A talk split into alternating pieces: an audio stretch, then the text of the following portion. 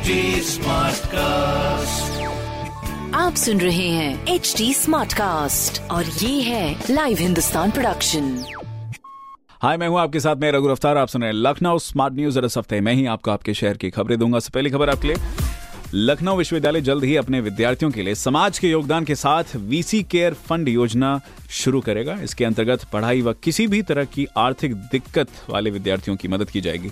कोई भी व्यक्ति इस फंड में योगदान कर सकता है। इस नई सुविधा को शुरू करने के लिए कुलपति प्रोफेसर आलोक कुमार राय ने तीन सदस्यीय कमेटी बना दी है। नए सत्र से इसे शुरू करने की तैयारी है। लखनऊ विश्वविद्यालय की राजधानी सहित हरदोई, सीतापुर, लखीमपुर, खीरी व रायबरेली में 500 से ज़्यादा जो महाविद्यालय हैं, वो इससे एफिलिएटेड हैं। इनमें करीब तीन लाख विद्यार्थी पढ़ते हैं। इसके लिए छात्रों की आवश्यकताओं को देखते हुए वीसी केयर फंड सुविधा शुरू करने का फैसला लिया गया तो ऐसे में जिनको फंड की ज़रूरत है, उनकी मदद की जाएगी।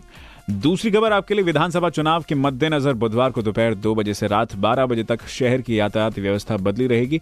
कई मार्गों पर वाहनों का आवागमन प्रतिबंधित रहेगा। इस दौरान वाहन चालकों को वैकल्पिक मार्ग से गुजरना होगा। यह जानकारी मंगलवार को डीसीपी ट्रैफ़िक सुभाष चंद्र शाक्य ने दी।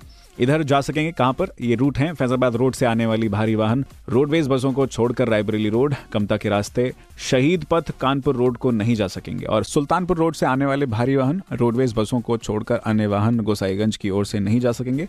कमता गोमती नगर से आने वाले भारी वाहन रोडवेज़ बसों को छोड़कर अन्य अहिमा माऊ उतरेटिया शहीद पथ के रास्ते कानपुर रोड नहीं जा सकेंगे। साथ ही सीतापुर, हरदोई रोड से आने वाले भारी वाहन रोडवेज़ बसों को छोड़कर अन्य बारह बिरवा चौराहे से कानपुर रोड को और रायबरेली रोड से आने वाले भारी वाहन रोडवेज़ बसों को छोड़कर अन्य मोहनलालगंज कस्बा तिराहे के पीजीआई उतरेटिया शहीद पथ पुल की ओर। तो ये कुछ मुख्य ट्रैफ़िक डायवर्जन है जिनका आप ध्यान रख सकते हैं। तीसरी खबर, गुरुवार को लखनऊ के अटल बिहारी वाजपेयी काना स्टेडियम में होने वाले टी ट्वेंटी अंतर्राष्ट्रीय क्रिकेट मुकाबले के लिए भारत और श्रीलंका की टीमें लखनऊ पहुँच चुकी हैं। टीम इंडिया जहाँ सोमवार शाम को नवाबों के शहर पहुँची तो मेहमान खिलाड़ी मंगलवार को अपनी उपस्थिति दर्ज करा चुके हैं। कप्तान रोहित शर्मा की अगुवाई में मेजबान खिलाड़ियों ने अभ्यास सत्र में हिस्सा लिया। इस दौरान पूर्व भारतीय कप्तान और टीम के कोच राहुल द्रविड़ खिलाड़ियों को टिप्स देते नज़र आए हैं। भारतीय टीम का अभ्यास सत्र दोपहर एक बजे से शुरू हुआ।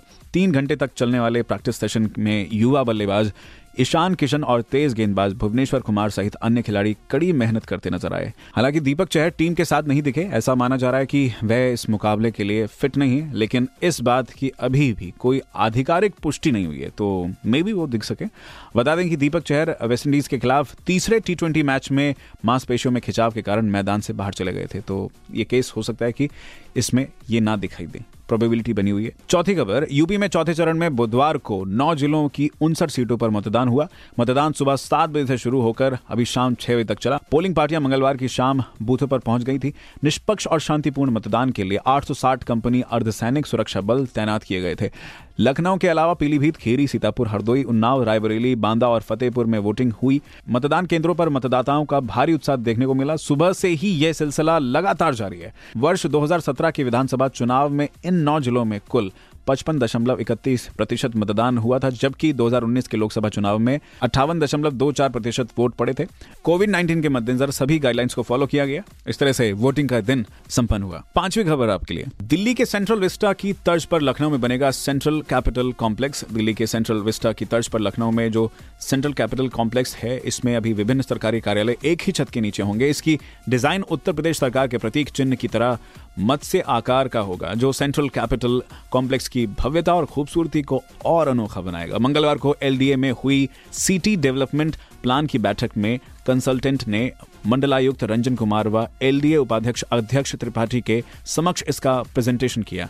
भवन के बीच तकरीबन 150 एकड़ क्षेत्रफल में सेंट्रल कैपिटल कॉम्प्लेक्स बनाने के प्रस्ताव पर विस्तार से जानकारी दी है। इसके अतिरिक्त दस नब्बे चौराहे के पास सब सिटी सेंटर की ज़मीन पर इनोवेशन हब विकसित किए जाने का भी प्रस्ताव दिया गया। इनोवेशन हब में BPO data processing centre bank दुकानें रेस्टोरेंट कैफेटेरिया कैंटीन के साथ युवाओं की स्टार्टअप के लिए को वर्किंग स्पेस की सुविधा उपलब्ध देने की बात की गई थी।